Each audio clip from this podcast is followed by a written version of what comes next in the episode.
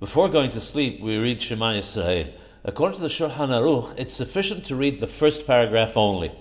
The Sha'ar HaKawanoth says that nowadays we're not at the level of the righteous who lived in early times, the Hasidim Rishonim, and must read the entire Shema. According to Midrash Tanhuma, we must complete the Shema in order to have 248 words, like the numbers of limbs in our bodies.